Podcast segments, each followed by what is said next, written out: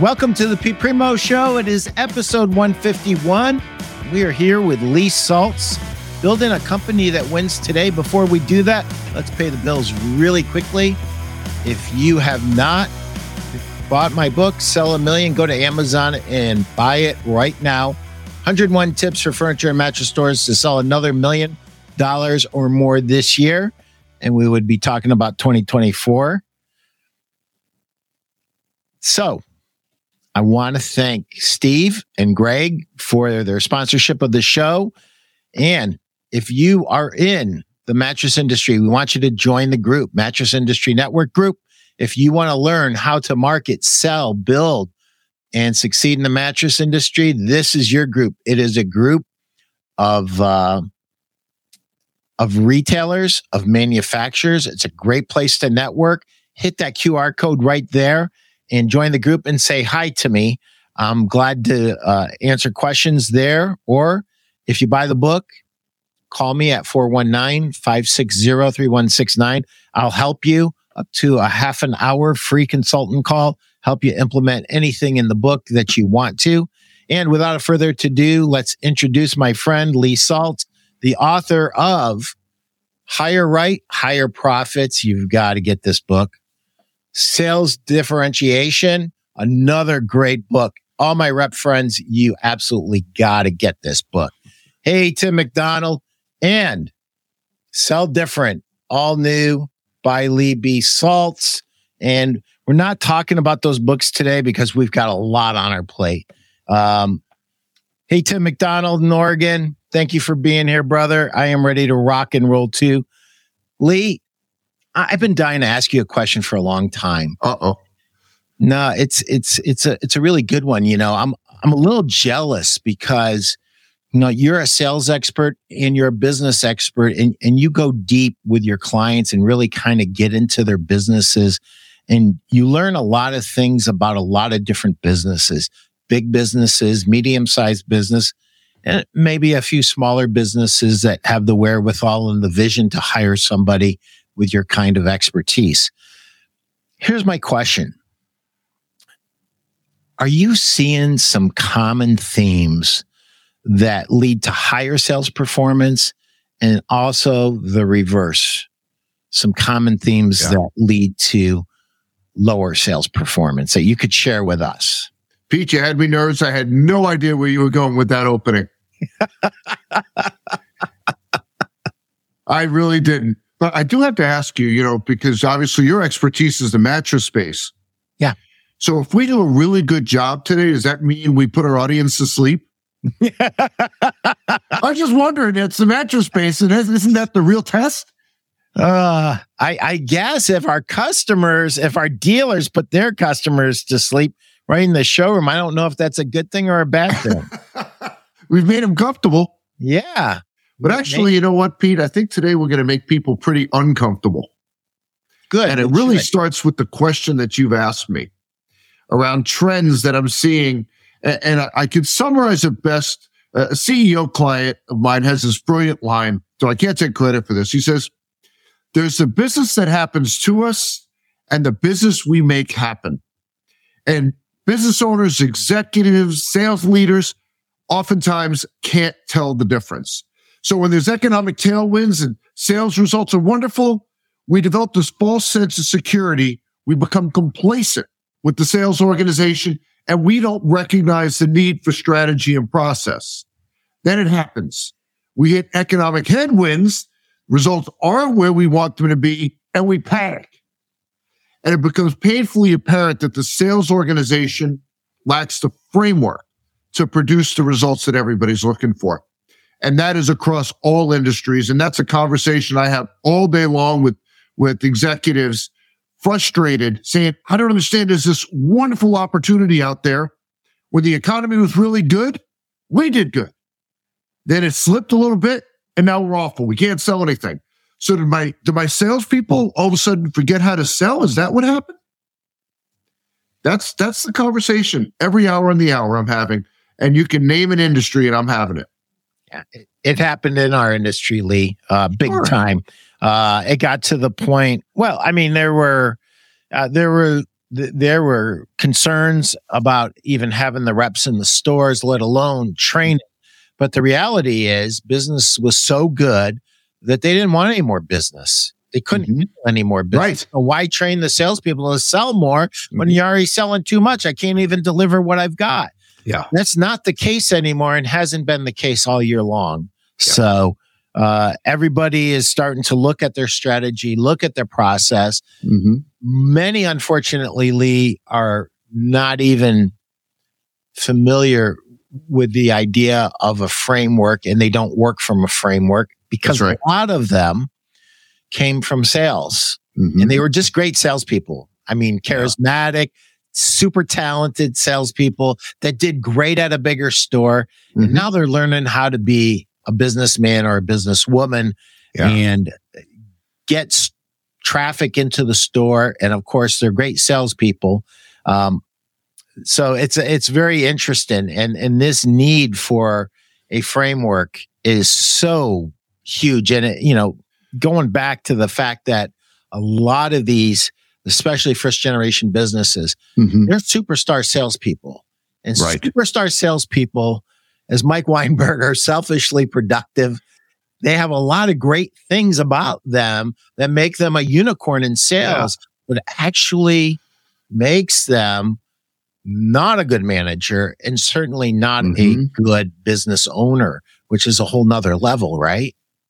Well, and you just hit upon one of the big issues that companies face. They have this vision of what I call disciple selling. We're going to take our top salesperson, put six salespeople underneath them. We're going to call them manager, and we're going to get six times the sales.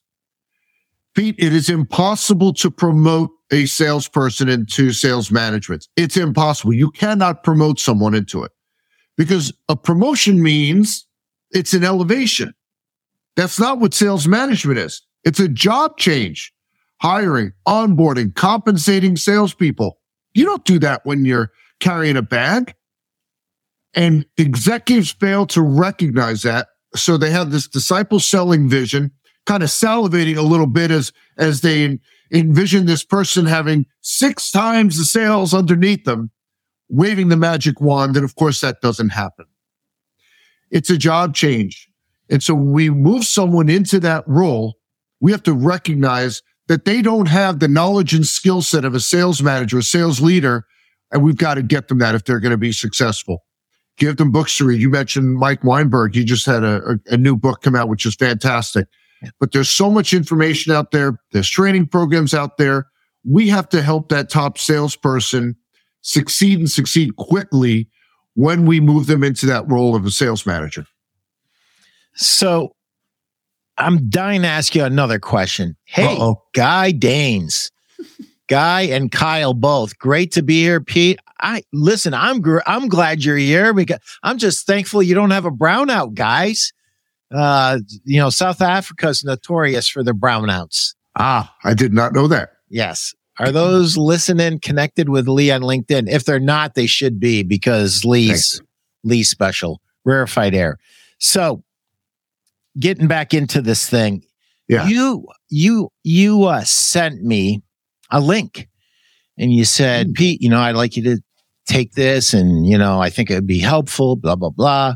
Yeah. And I promised you like six times and I finally did it. And I only did it to get you off of my back and to be able to truthfully say, Lee, I did it. But here's what I found out. Mm-hmm. What I found out is that selling throughout the 41 years in my career has changed dramatically. And the support that we as salespeople are getting from factories has diminished. It hasn't elevated. It hasn't gotten better. It breaks my heart to tell you this, Lee. I'm like, we used to have like a roadmap. Now there's nothing. It's like, here's a price list. Good luck. God bless you. And it's like they wonder why some succeed and some don't. And it's really the dynamics, everything has changed. Yes. That came out of this, but something really came out that was really huge for me. What's that? And that is me and my business partner, my wife, need to... You mean the boss? Let's correct the language. Yes, Jenny, my boss, 100%. I understand it. My boss and my true sales manager, we needed to create a framework. We need to create more structure.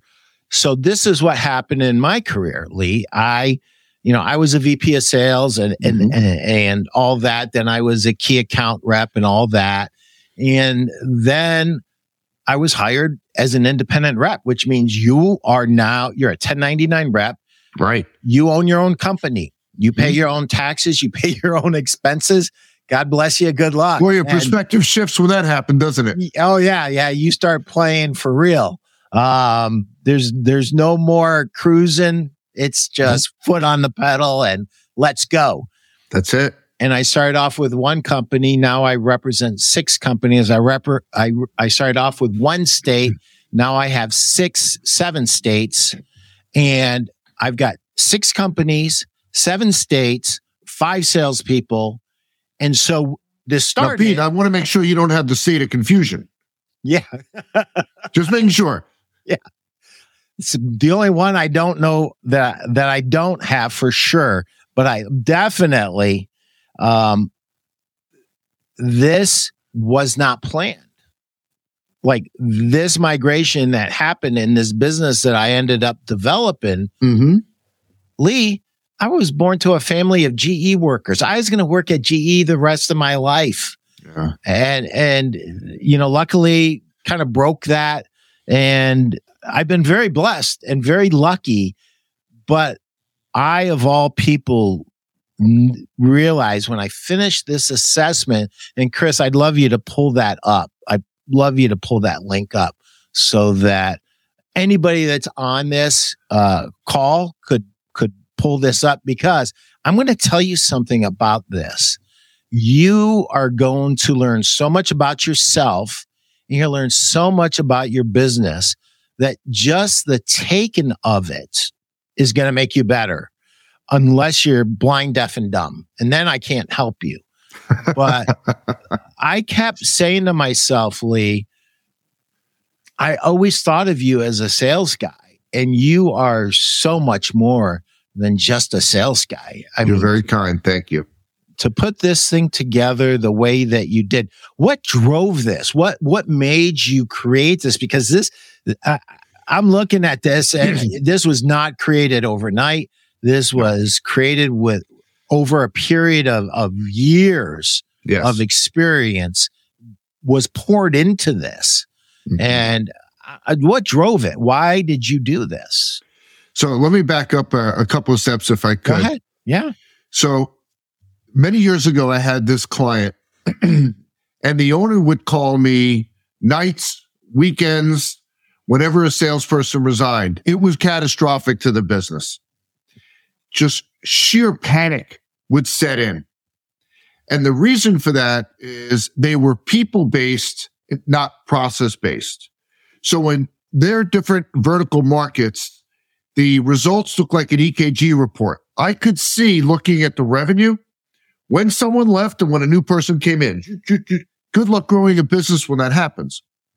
And they're in an industry that has high turnover. So the question the owner of the business asked me is, how do we reduce the turnover? And I said, what if I told you can't? Look across the industry. Turnover is going to happen. But what if we shift the approach? Instead of being people-based, let's develop a framework for each vertical market you serve, so that as people come and go, because it's going to happen, the new person comes in and picks up where the prior person left off. And that's exactly what we did. And those phone calls went away, and the results, instead of doing this, went like this. So as you know, Pete, I'm a sales contrarian, and one of my expressions is, like your salespeople, love your process. I'm not advocating for being mean to your salespeople. But what I'm saying is, when you look at successful sales organizations, they are founded in process, not people. There's a framework that is in place that as salespeople come and go, there's a way to onboard someone into that role, help them to understand the positioning strategy, how to handle discovery meetings, how to handle a presentation, the markets they serve, and everything else that they need to master so that results do this, you don't have the constant churning. So this assessment tool, by the way, if you're a salesperson, this is not a tool that you're accustomed to seeing. Most assessments that are out there are written for the salesperson or designed for the salesperson, and it answers one question. Can you sell or not? That's not what this is. This assessment tool was 10 years in the making, and I used to ask the questions that are in the assessment tool manually. I had a Word document, I did different variations of it, but I'd ask these questions of prospective clients to understand before they signed on with me what the landscape was, what they had in place, what they didn't have. So I call this a sales organization maturity assessment, and this is intended for business owners, executives, and sales leaders to take. And the answer that you're going to get from this assessment is for one question. Have we built the sales organization framework that can produce the results we want? That's the fundamental answer you're going to get at the end of this assessment. Now, I'm sure one of the questions everyone's wondering is, how much is it? There is no fee, but there is an investment. Well, what does that mean? Sounds like sales speak. It's not. It won't cost you anything from a monetary perspective to do it. But it is going to take you a 10 to 15 minute investment to complete it. That's if you want that answer. So 10 years in the making, and the website is assessmysales.com. 10 to 15 minutes, and you're going to get the answer you need. That'll tell you if you built the sales organization framework that can produce the results that you want. Now, Pete, you went through it. Did you get the answer? I got the answer that I need a lot of work. Okay. My company needs a lot of work. And, it was very sobering to juxtapose two different things.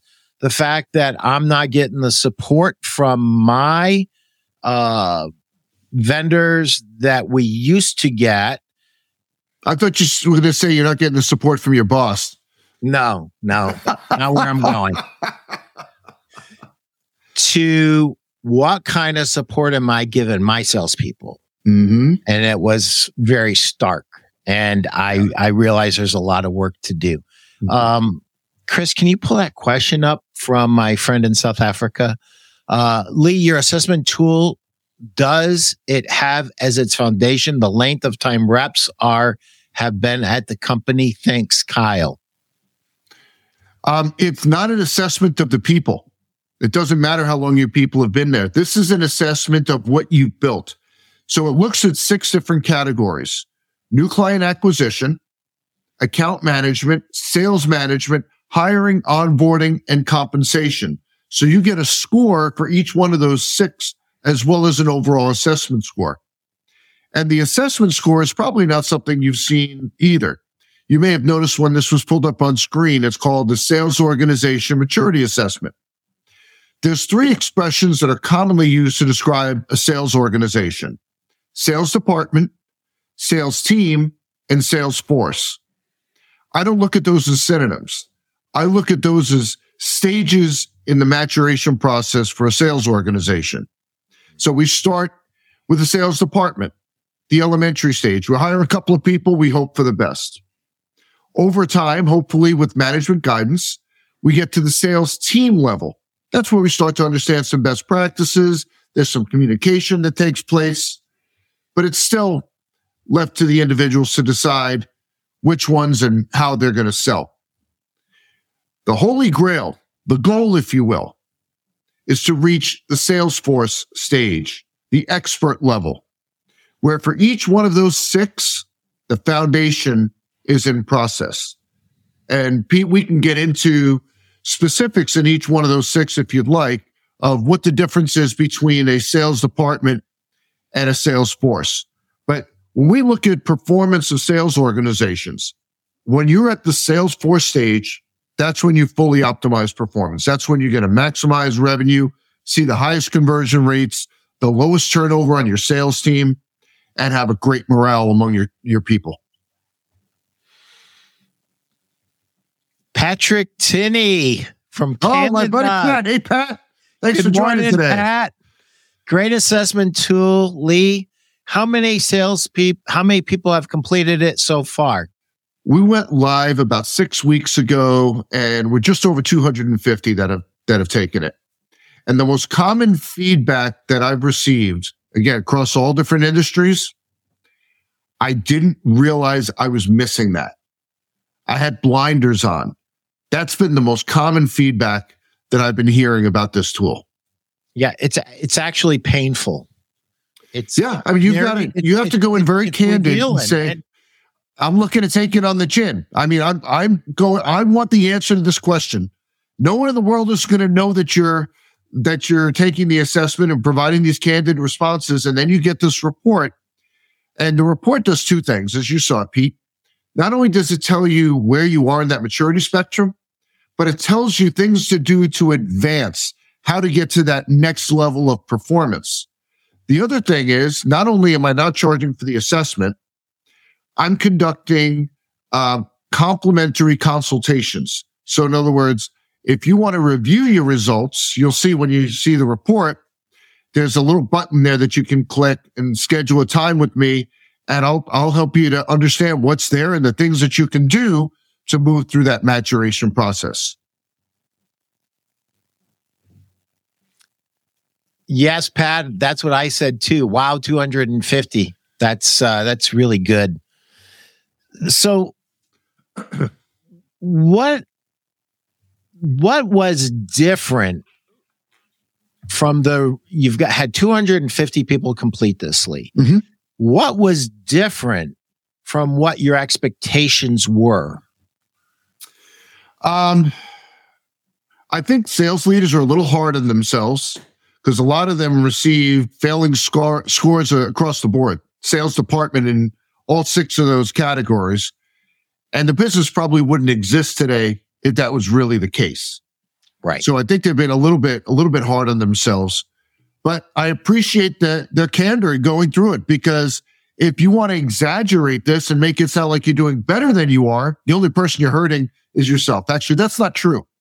You're hurting your salespeople, because if you don't have the recognition that there's work to be done and be willing to take the steps, then you are hurting the people that are counting on you for that support.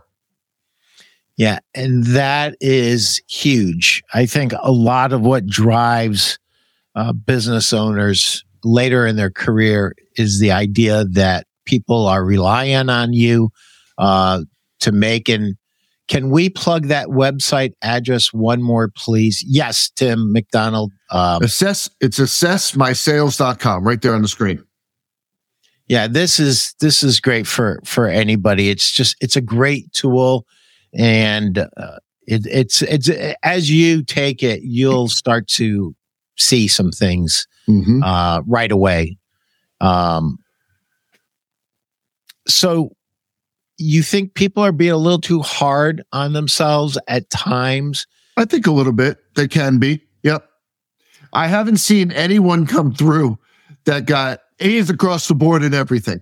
So I haven't had anybody come through and with blinders and saying, oh, I'm just perfect. There's nothing for me to do. Because there is no perfect sales organization out there. There's always opportunities for improvement. Of course. But at the same time, some of them have just been brutal.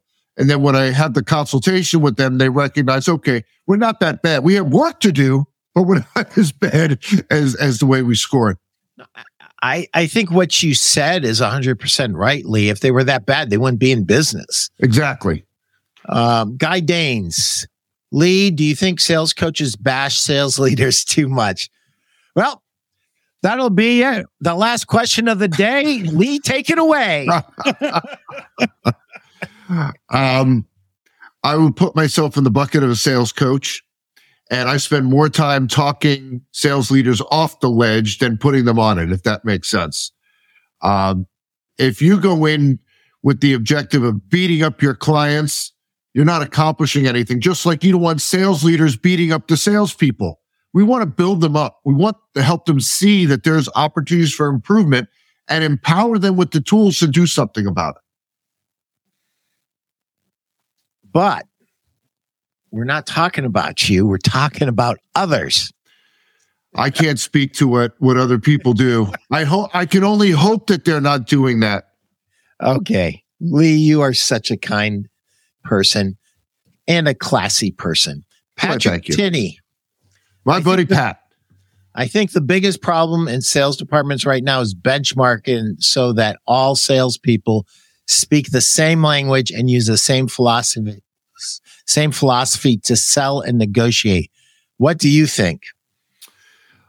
Yeah, it's hard to say the biggest problem. It is definitely on the list, having a standard nomenclature, a process, a framework that tells the salespeople, this is how you handle each step of the process all the way through negotiation.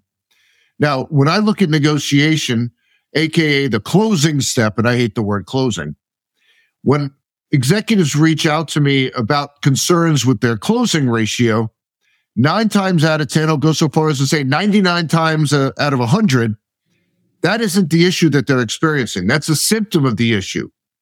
The issue is in the initial phase, the discovery phase of the sales process.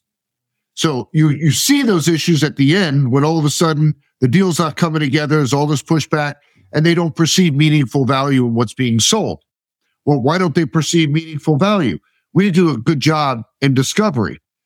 And so again, when you look at that spectrum of sales department, sales team, sales force, a lot of companies out there just say, hey, salespeople, go sell. Go make it happen. Yeah. You know, have a discovery. You know, you ask really good questions and tell them about our stuff. Yeah. That's when you have a sales department. You know, I was running around delivering Christmas goodies to my stores and had to wait for an owner to come back in. And so I was with one of the RSAs and she said, can you help me with my closing? I'm good at everything, but my closing just sucks. I need help. And I basically said exactly what you said, Lee. I said, listen, if you want me to teach you some closes, I can, but I don't think that's time well spent. I think what you need to really evaluate is how are you approaching the customer? How are you opening up the dialogue with the customer? Right. Are you completely diagnosing all of the problems that the customer has? Are you uncovering every need? Are you really getting to a place where you absolutely have the right bed for them? Chances are you're not. You're taking a shortcut somewhere and you're not getting the right thing. Because when you get the right thing, it's easy. The sale takes care of itself. Do we need a few comfortable closes? Yeah, we do. That fit our personality. But if you really have done everything perfectly, you should be able to ask this. Yep. And a lot of people are going to cringe when I say this. What would you like me to do? And they'll say, write it up. If you've really done everything perfectly, they will ask you to write it up. And they'll look at you like you're dumb. Like, what do you think I'm here? Write it up. If you've done everything perfectly. And so asking better questions. But back to Pat's question, Pat, I'm going to just, and you know this, Pat, you know that negotiation isn't taught the way it should be taught by so many sales teams. It's just not taught. And so there's an ignorance as to terminology, let alone common terminology that we can all agree to. When I went through your book, Pat, I had done everything in your book. Everything. I just didn't know what the names were. I mean, I didn't last 41 years in sales by not being able to close sales, but I didn't know what the names were. I really didn't. I just kind of muddled along and figured it out and probably got a lot of bumps and bruises and scars that I shouldn't have if I was more properly educated earlier in my career. right? Yeah. It's a good point. It's a very good point. Along those lines, Pete, I have a new book in development that'll be out in 2025. Okay. And in chapter one of the book, like I mentioned before, I'm a sales contrarian. I'm going on a mission to eradicate the expressions discovery and needs analysis. I want them wiped off the planet. I want the sales profession to stop using those. The reason is we have a big problem, coming back to the rep you mentioned earlier, in how that first meeting is handled. When we talk to salespeople about discovery, they think about the questions they're going to ask. They think about what they're going to tell them, what they're going to show them. But there's one question that I ask salespeople that stuns them. And the most common response to it is a deafening silence. Pete, you know what that question is? What do they get out of the meeting? You're asking them to invest time with you. What do they get out of it? And you would be amazed how many salespeople have never even thought about that. And right there, because of how we handle those meetings, we're egocentric when we think about discovery. I got to get in there. I got to qualify. Got to ask really good questions. Got to tell them about our stuff. We don't think about what they get out of it.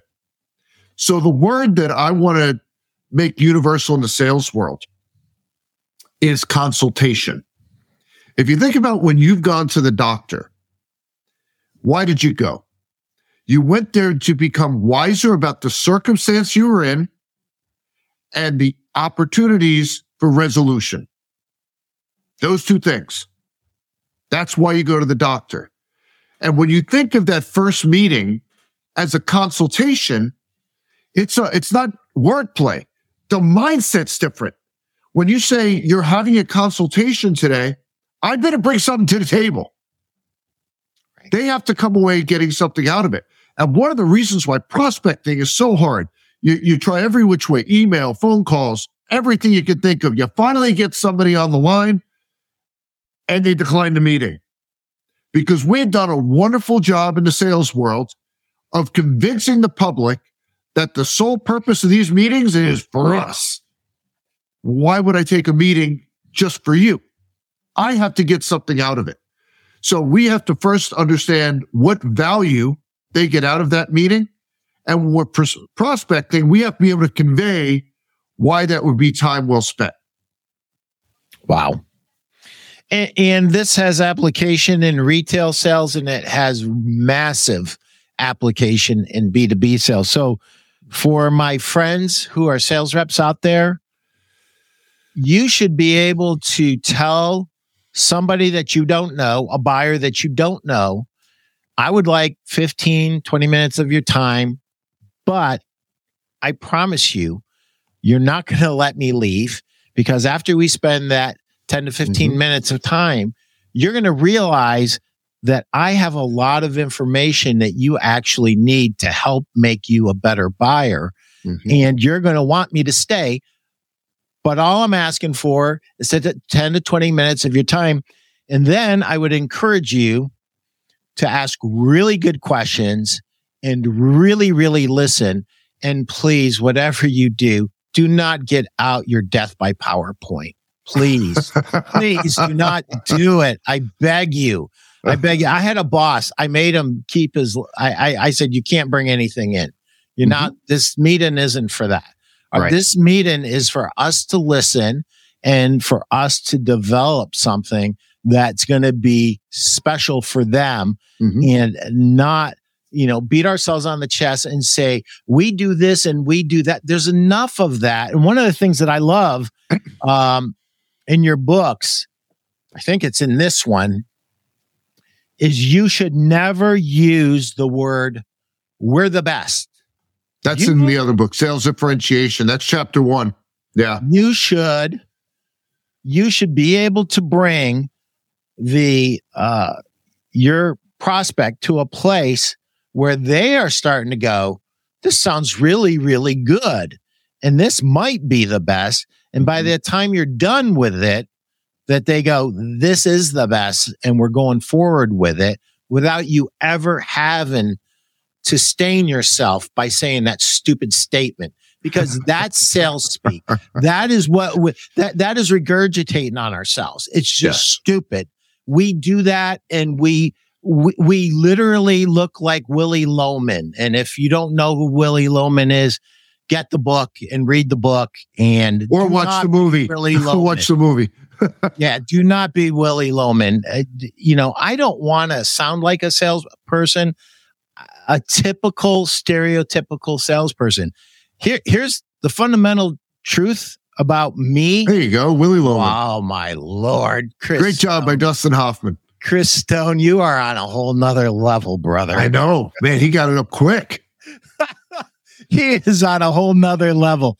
But, you know, I don't want to say or do anything that sounds like a typical salesperson because I don't want to create that kind of resistance. I'm trying to break down the barrier and just be a human being who cares about their business. Yeah. And guess what? If I can't add value and bring more value than anybody else, I don't want the business. I don't deserve the business, and I don't want the business. And here's the funniest thing. Because I've done that for so many years, I don't need the business. It doesn't matter. I want to help my customers, but I am not desperate, and I do not have what Mark Hunter describes as commission breath. Yes. I love when Mark says that, right? Yeah. Because, you know, you see this caricature of this desperate salesperson saying these crazy things, and it's like, all of our buyers are tired of it. Yep. They are literally tired of it.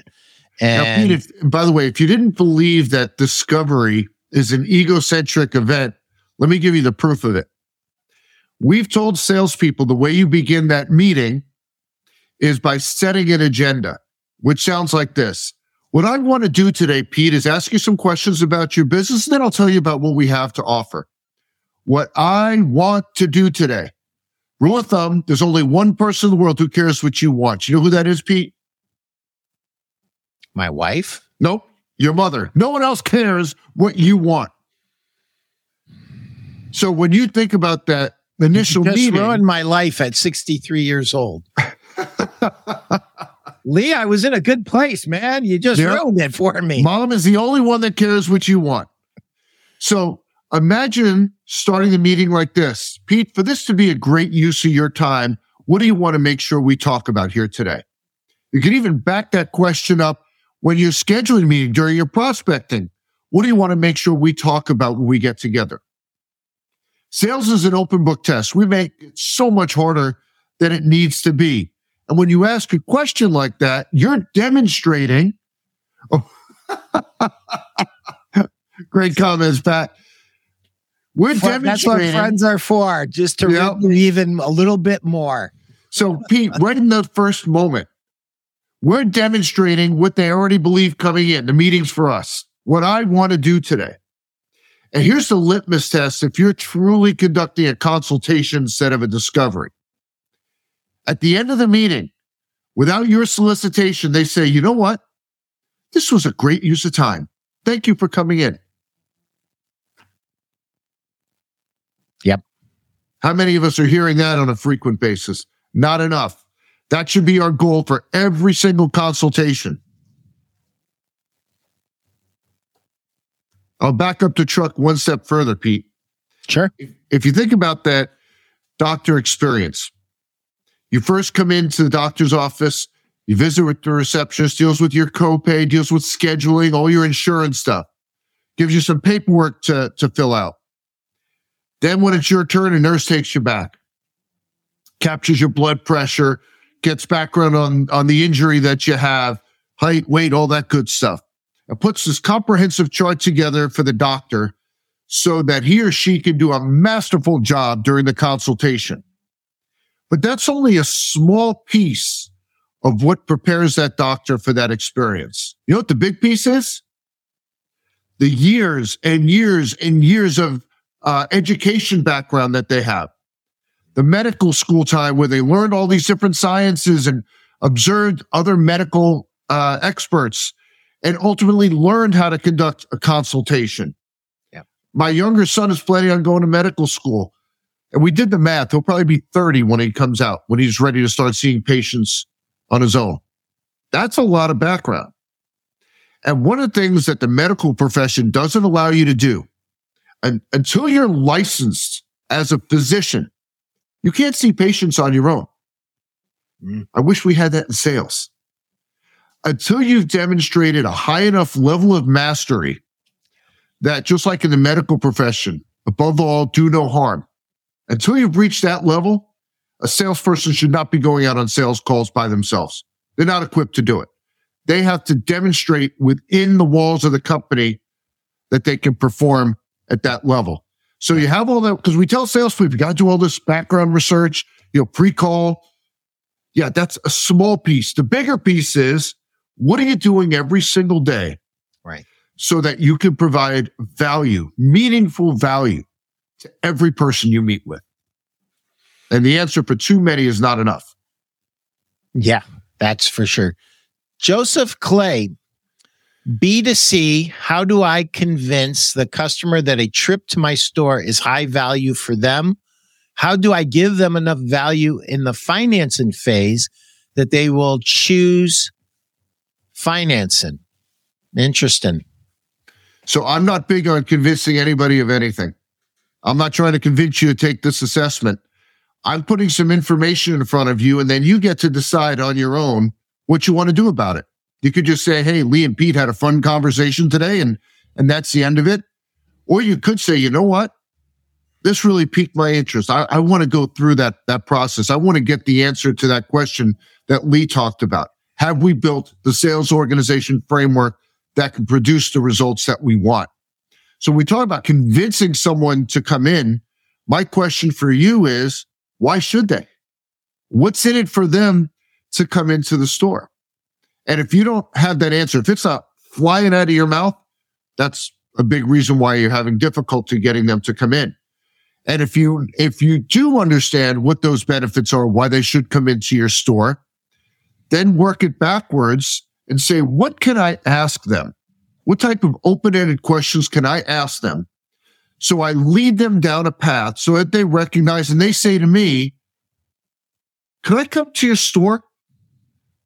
Totally flips the equation around. So the first step is understand why they should, and then come up with some open-ended questions that lead them down a path so that they arrive at that conclusion and they ask you if they could come into your store.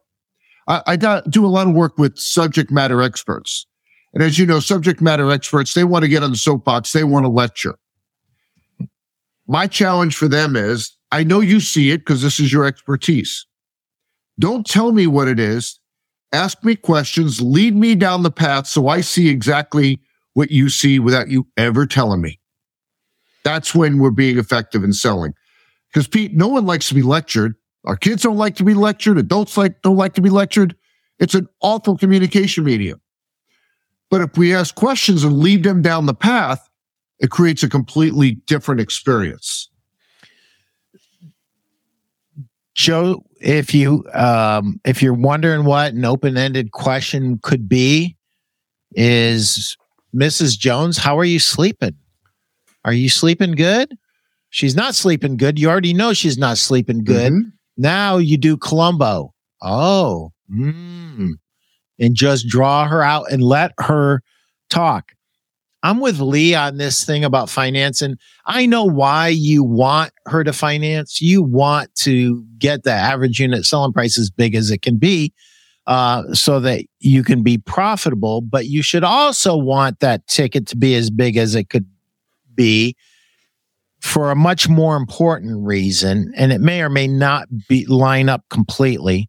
And that is, you in today's new world that we live in, at the end of the process, Mrs. Jones says yes, she gets her bed, she sleeps on her bed. You need three things from her for you to have a business ongoing. And you have to have a testimonial, you have to have a 5-star online review, and you have to get a referral. And the only way you get a referral is you actually do it the old-fashioned way. And the old-fashioned way is you earn the referral. And so getting too hung up on financing in and of itself, I wouldn't do that. But what I would do, if you can get the information over the phone and you can get Mrs. Jones approved so she knows what she's approved for, a lot of dealers that I do business with, they get the finance and information over the phone before the customer even comes into the store. There are some negatives to that, but we'll save that for another time because I don't want to take up too much time. But Joseph, thank you. That was a great two questions, not actually one in there, almost unrelated. Trent, how are you, brother? God bless you. Love that. The old fashioned way, earn a referral. Thank you, P Primo. Yeah, I'm sorry. I just get up on my soapbox sometimes. Nothing wrong with that. Stuff. Pat Tinney, Lee and Pete, what you gents are talking about now is what I refer to as benchmarking. I can't keep up with you, Pat. God bless you. Nope. You need to write. You know what you need to do? That's what you need to do. Right there. 5. I literally had to drag you kicking and screaming to book number 4. Now I want to push you for 5. It's starting. I'm sorry. I didn't even wait till 2024. You just need to go for it. Lee just got 5 stars with the CEO saying, what a great use of my time today. You know, I love contrarians because I am one, Lee.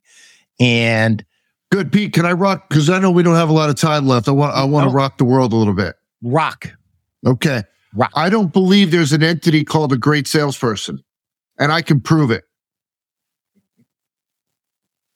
Shall I? You shall. Okay.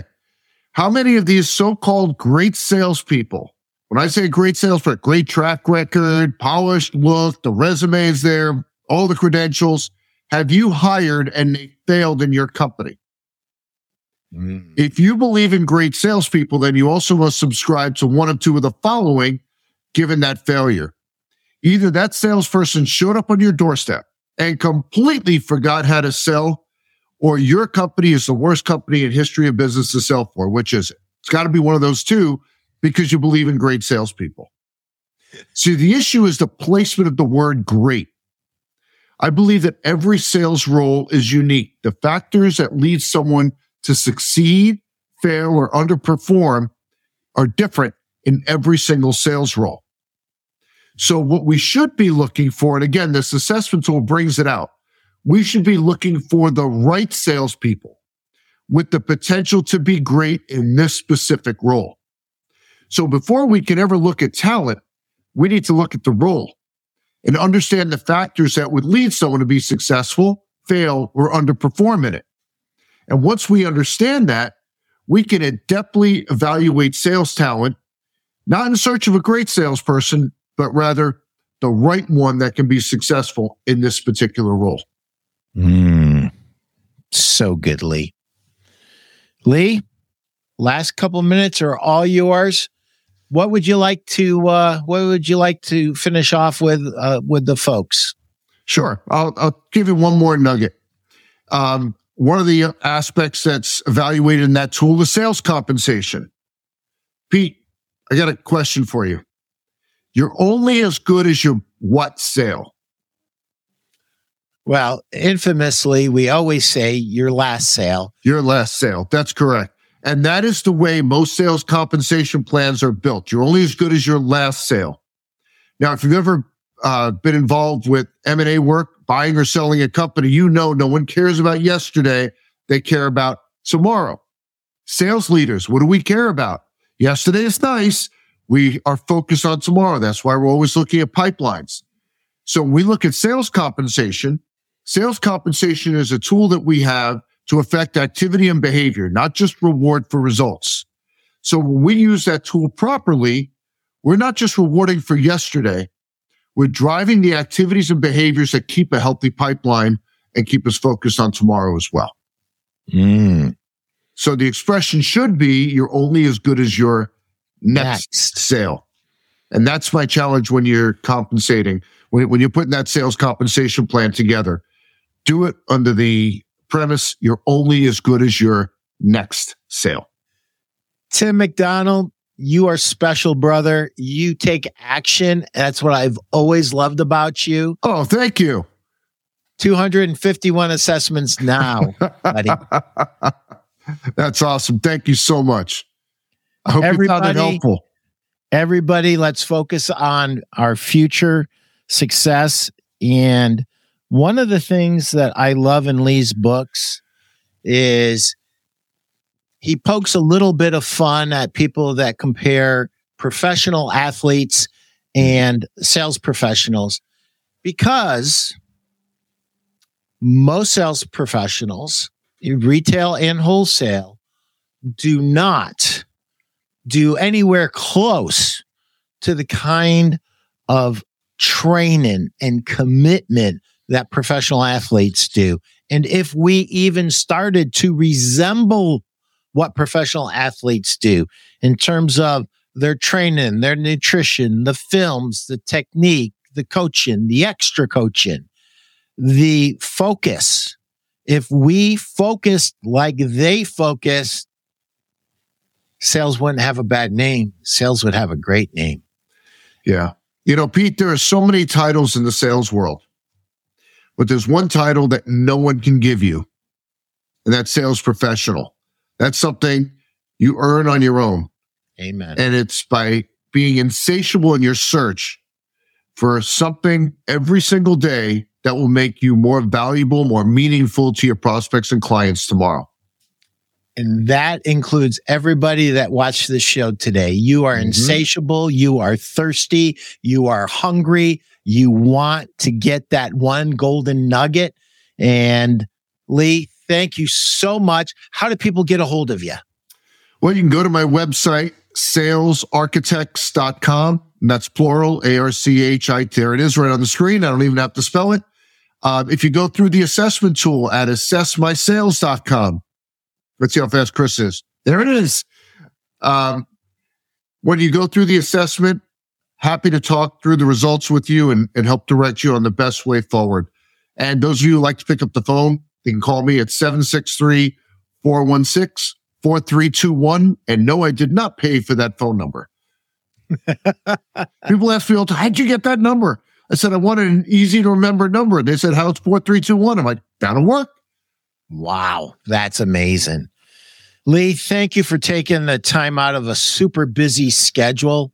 Oh, thank you. Pat, I appreciate it. For your kindness. Yes. I'm sure Lee appreciates your kind words, Pat. You are just such a blessing to sales. Yes, Pat. He is. We love you. We really do. And keep get sketching that book. I'm sending you another journal that you can start sketching out book number 5. This is book 7 I'm on.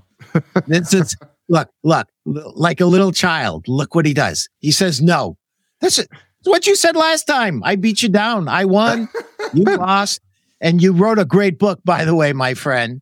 So, Lee, thank you for being here today. I appreciate you so much. Thank you. And please come back and when you're ready to roll out that book. We'd love to have you on the show. And whatever we can do to help you get the word out. We need more guys like you sharing the good news about sales and challenging some of the silly things that go on in sales so that we can be true sales professionals. So, Lee, thank you so much. Appreciate you. Thank you, Pete. This was great fun. Sell a million.